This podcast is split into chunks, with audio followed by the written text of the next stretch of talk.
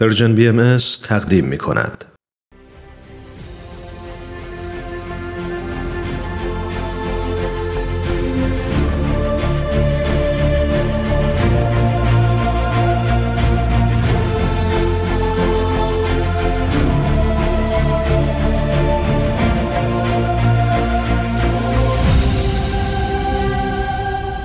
چشمه خورشید نگاهی به آثار حضرت باب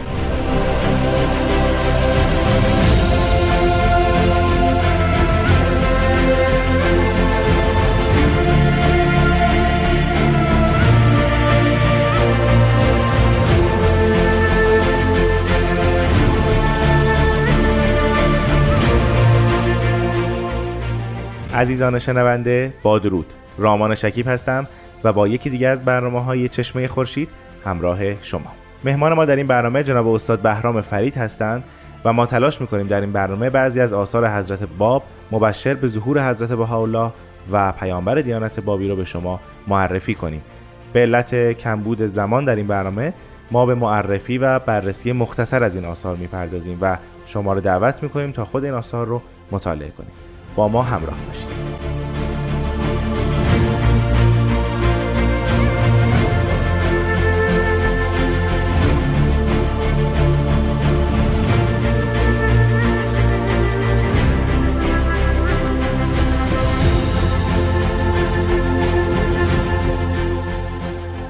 جناب فرید وقت خوش. بسیار خوش آمدید.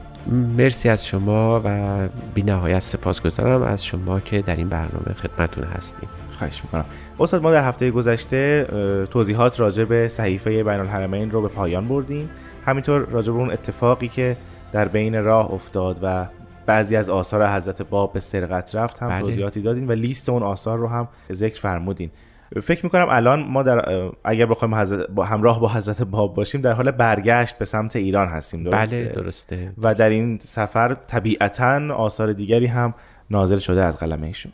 بیش تردید همین گونه است. شاید یکی از مهمترین های اونها تجدید عهد و میثاقی است با ملا حسین یعنی اول من آمن جناب باب باب صورت می‌گیره که حضرت باب وارد بندری میشن که در یمن امروز واقع است به اسم بندر مخا. و در اونجا احتمالا حوالی مثلا پنج ربیع الاول 1261 چهار پنج روز اونجا اقامت دارن.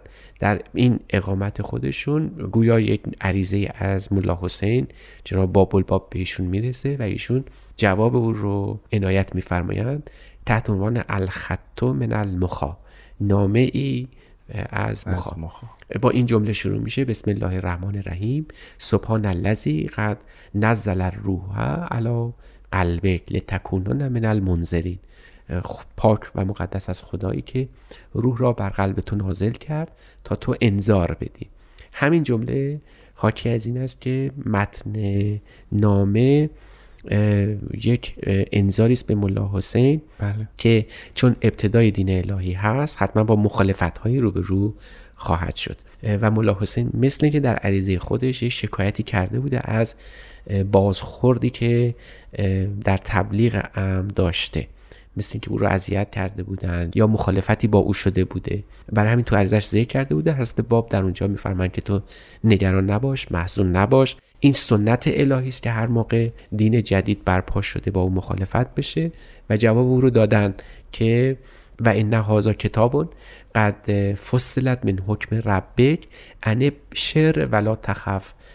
بشارت بده مردم رو. بله. محزون نباش نترس. و انک لدیه لمن المقربین. تو پیش من از در زمره مقربان درگاه الهی هستی. بعد به اون میگن که من الان در حال خارج شدن از مکه یعنی شبه جزیره عربستان هستم و به سوی بازگشت به ایران. و بعد در انتهای این نامه مختصر میفرمایند که تو صبر کن به زودی باید به عرض مقدس که شیراز باشه. بعد برگردی و به تمام مؤمنان بگو که آماده باشن برای ملاقات حضرت باب به سوی شیراز عزیمت بکنه پس یعنی از الان قرار یک ملاقات عظیم با مؤمنان رو در شیراز می‌ذارن از بله. بله و تمام مؤمنین سعی می‌کردن که در شهرهای اطراف شیراز مخصوصا مثلا اصفهان اونجا جمع بشن و از بله. اونجا به محض اینکه حضرت باب وارد شدن به سمت شیراز عزیمت کنن به لقای حضرت باب نائل بشن ما غیر از این اثر اثر دیگری هم در قبل از ترک شبه جزیره عربستان داریم. بله بله. ما وقتی که به جده می‌رسیم وقتی می‌رسیم به بندر دیگری به اسم مسقط. بله. در اونجا هم باز چند تا اثر بسیار مهم نازل میشن. ولی اگر اجازه بدید ما در سوار کشتی حضرت باب رو تعقیب کنیم ببینیم که توی کشتی از بندر مخاط تا رسیدن به مسقط چه اتفاقی میفته. چقدر جالب. بفهمید در این سفر در حین بازگشت به یک اثر بسیار مفصلی نازل میشه به اسم کتاب و روح کتاب و روح بر طبق اطلاعاتی که خود حضرت باب مرقوم فرمودن در سال 1261 در سفر دریا نوشته شده و اسم این اثر بر طبق یک فهرستی که هست باب ارائه دادن و جالب اینه که هست باب یه فهرستی از آثار ناظره از 1260 تا 1262 یعنی در از سه سال آثار خودش رو فهرست کردن در اونجا اسم کتاب و روح رو صریحا فرمودن فهمان کتاب العلویه یعنی کتابی است به نام حضرت علی نوشته شده بله. و هو الذی قد فصل فیه سبع صورت یعنی 700 سوره این کتاب در بر می‌گیره و هر کدوم از اونها شامل 7 تا 17 آیه هستش. مورخین بابی از این اثر به اسم کتاب و روح یاد کردن و حضرت باب در این 700 سوره کل الهیات بابی رو و بشاراتی که داده شده و مقام خودشون و دیگر مطالبی که در هر دینی وجود داشته رو مطرح فرمودن. جناب فرید در آثار حضرت باب در این سفر ما مشاهده کردیم که بعضی از اونها مخاطبی داشته بله خطاب به او این آثار نازل شده و بعضی نه. خطاب بله. به اهل عالمه. این اثر کتاب و روح در کدوم که از این گروه ها قرار می‌گیره؟ مخاطب این اثر در واقع خودشون هستن. یعنی این کتاب از جانب خداوند خطاب به ایشون رسیده و این حالت مکالمه و گفتگوی روحانی رو ما در ضمن این اثر هم به خوبی مشاهده بله. می‌کنیم. نکته حائز اهمیت این است که این اثر در 700 سوره حجت الهی رو داره کامل می‌کنه. یعنی هیچ گونه شک و شبهه نمیمونه که این نه تنها باب قائم آل محمد نیست بلکه هست بلکه افسون بر این قائم آل محمد هم هست و علاوه بر اینها یه ظهور مستقل الهی محسوب میشه.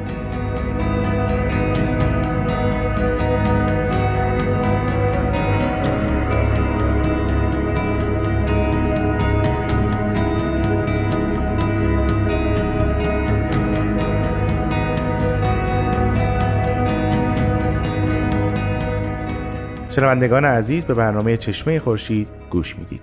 جناب فرید خیلی مشتاقم بدونم که آیا نسخه کتاب و روح در دسترس هست یا نه. بله یک نسخه خطی از اون وجود داره و چندین نسخه البته ناقص هم از او در دست هست. تا اینجایی که ما در جریان هستیم این کتاب و روح گویا توسط خود حضرت باب به شیراز می‌رسه و در شیراز نسخه منحصر به فرد او بوده و بعد استنساخ شده ولی اون نسخه اصلی مثل اینکه در اثر حجومی که آورده بودن به خانه حضرت باب در وقایع شیراز بله.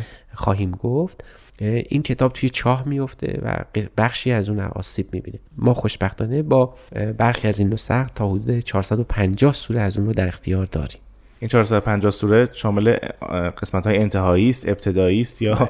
به احتمال خیلی زیاد آثار ابتدایی سوره های ابتدایی رو در بر می‌گیره. با چه محتوای آغاز میشه این اصلا یکی از سوره ها اینگونه شروع میشه. ان هذا کتاب قد نزلت من عند ربک لا اله الا هو فی ذکر عبدنا الذی قد اسرا بالبیت الحرام الی الحج. یعنی قشنگ توضیح میدن در اینجا که این کتابی است که جانب خدا نازل میشه. برای این بنده خودمون که ذکر الهی باشه. همین بنده بود که معراج کرد بله. به بیت حرام و به حج رفت. یعنی به گونه همین خط اول به ما نشون میده که در نزدیک سفر حج صورت گرفته نازل شده نشون میده که به خاطر هست باب نازل شده و از همه مهمتر اصولا معراج رو یک تفسیر نوعی از معراج عنوان میشه که معراج به سوی آسمان رفتن در حقیقت یک تجلیش معراج به خانه خدا رفتن هم هست و ما مشاهده می‌کنیم که با همین چند کلمه چقدر هست باب دارن انقلابی رفتار می‌کنن و بله. تفسیر نوعی از کلمات ارائه میدن این اثر مهمترین نکته که داره ذکر بقیت الله است یعنی دائما ذکر میفرمایند که این کتاب از جانب بقیت الله داره نازل میشه و ما می‌دانیم بقیت الله در عرف شی اگر امام زمان محسوب میشه اما در دیانت بابی شخصی است که در پس پرده غیب هست و تمام این وحی الهی از جانب او داره بله. نازل میشه که بعدا ما می‌بینیم که منظور حضرت باب از بقیت الله حضرت بهاءالله بوده. جناب فرید چند تا واژه اینجا گفتید که من خیلی دوست دارم راجع به اونا بیشتر صحبت بکنیم. یکی معنای بقیت الله هست یکی بله. مقام مظهریت حضرت باب هست و اون بنده ای که به به معراج رفته و گفتین مفهوم جدیدی از معراج رو اینجا بیان کردن. آیا همه اینها با هم در یک مقام هستن؟ آیا وحدت دارن؟ یک مفهوم هستن از وجوه متفاوت؟ یا نه؟ معنای بقیت الله با مظهریتی که اینجا ذکر میشه متفاوت. بله در حقیقت بعد این گونه عنوان کنیم که حضرت باب از یک کلماتی استفاده می‌کنن که مسبوق به سوابق شیعی است. بله. اما در عین حال معنای حقیقی اونها رو هم می‌خوان توضیح بدن. اینطور باید تصور بفرمایید که مراد حضرت باب از بقیت الله حضرت بهاءالله در مقام مشیت اولیه است. این چیزی است که بعدها در بیان فارسی هم اشاره می‌کنن مشیت اولیه در عرف بابی یعنی اول صادر از خداوند که تمام آنچه را که ما از خدا تصور داریم به او راجع است و هر چه را که از وحی الهی و نزول حوریه رحمانی هست توسط او صورت می‌گیره. حالا در اون موقع در اون بازه زمانی چون هنوز وابستگی های دین بابی با سوابق شیعه یا اصطلاحات شیعه هنوز از هم جدا نشده از همین مفهوم بقیت الله استفاده می‌کنه. مراد ایشون از بقیت الله در رتبه اول مشیت اولیه حضرت بهاءالله است. پس از مشیت اولیه مقام مظهریت قرار می‌گیره که حضرت باب در این مقام از خودشون به عنوان باب یا ذکر الهی یاد می‌کنن. پس نزول وحی همون جریان عادی خودش رو داره تعقیب می‌کنه. اما برای به کار بردن اصطلاح خاصی که اون رو توضیح بدن در اون بازه زمانی باید از کلمه بقیت الله یا خداوند استفاده می‌شده. یکی از مضامینی که در این اثر یعنی کتاب روح برجسته است حجیت آیات تاکید حضرت باب بر این است که تنها حجت حقانیت ظهور مظاهر الهی همون آیات الهی است. اینو بارها در این اثر تکرار می‌کنن. برای نمونه می‌فهمن که و به نجمه لبجتمع علی کلو علا ان به مثل صورت مما نزل الیک فی ذلک الکتاب لن یستطیعوا ولو کان الکل علی البعض ظهیرا. یعنی قسم به ستارگان که اگر همه عالم جمع بشن برای اینکه یک سوره به مثل این سوره هایی که الان نازل شده بیاورند هرگز قادر نیستن. لن یستطیعوا بله. هرگز قادر نیستن. حتی اگر همشون بعضی بر بعض دیگه کمک و پشتبان هم هم باشن. یعنی حضرت باب میفرمایند که حتی اگر کتاب الهی یک کلمه باشه همون یک کلمه برای ما حجت است. این کلمه الهی این, این کلمات چه شاخصه ای دارن که هیچ کس نمی‌تونه مثل اون بیاره؟ خب یکی از معماهای وحی الهی محسوب میشه. که صاحب روح قدسی الهی است این کلمه. و از جانب خدا نازل شده و تاثیر بسیار شگرفی داره. ما بعدها بعد اینو در یک برنامه به صورت مفصل توضیح بدیم که کلمه الهی چهار خصلت مهم داره خلاقیت داره بله. وحدت بخش انفصال ایجاد می‌کنه و در کنار اینها موجد ارتباط بین عالم خلق و حق است.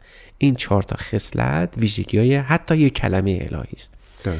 این کلمه ظاهرا از ما انسان هاست. بله. شبیه کلمات ما انسان هاست ولی در واقع به خاطر این خصلت هایی که داره و اون روح قدسی الهی از دیگر کلمات جدا میشه.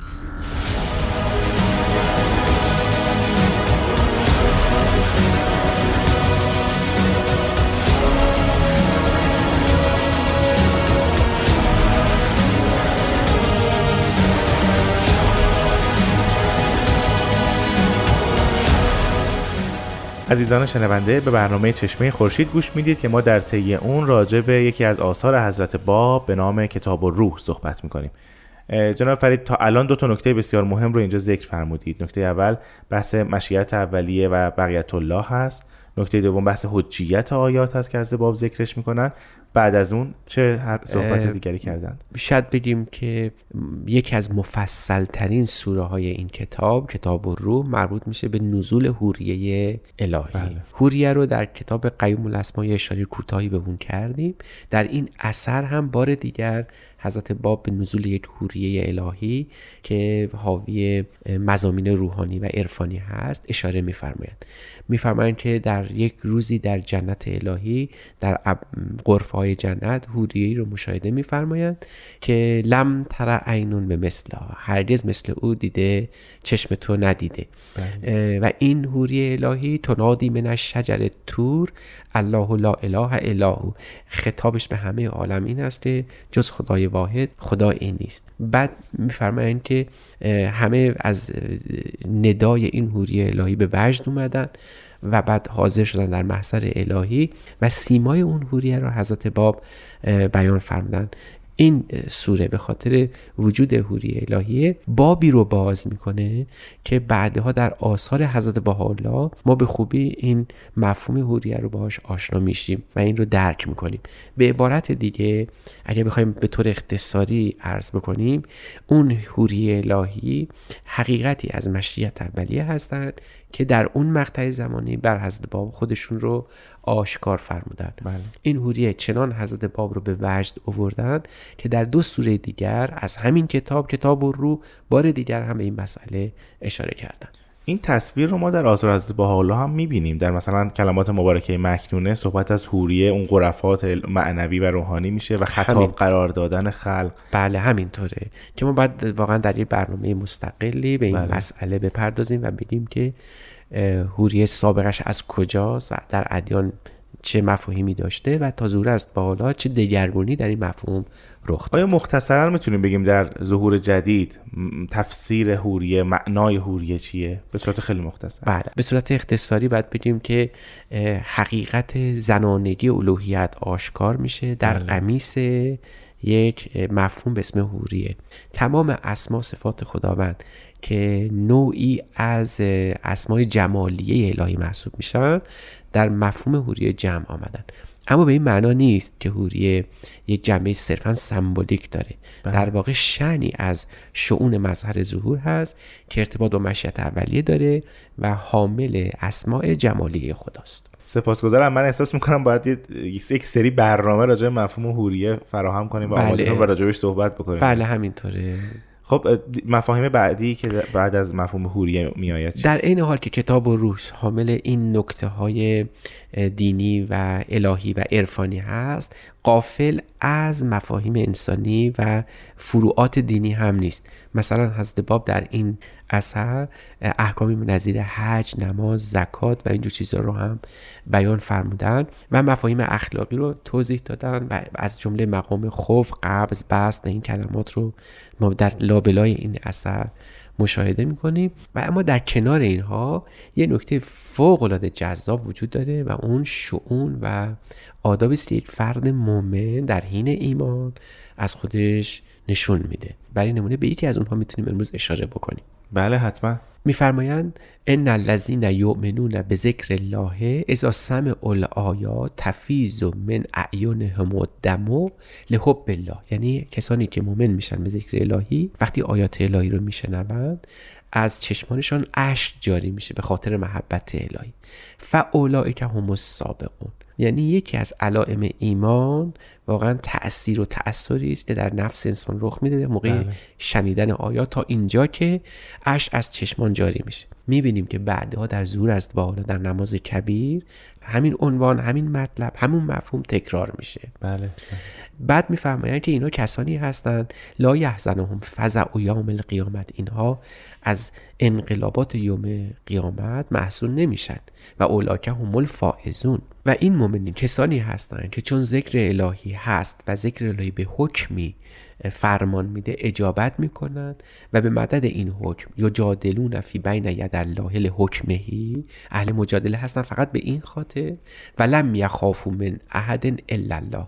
و جز از خدا از هیچ کسی نمیترسند حضرت باب در این اثر علائم ایمان رو همونجور که می‌بینید هم جنبه های اجتماعی و هم بله، جنبه های بله. فردیش رو مد نظر قرار دادن پس با این حساب ما در این اثر هم عرفان می‌بینیم هم اخلاق می‌بینیم هم احکام می‌بینیم هم ایمان می‌بینیم هم یعنی در واقع مختصری از کل دین دین جدید رو داریم توش می‌بینیم. بله سریحتر از آنچه که در قیوم الاسما نازل شد.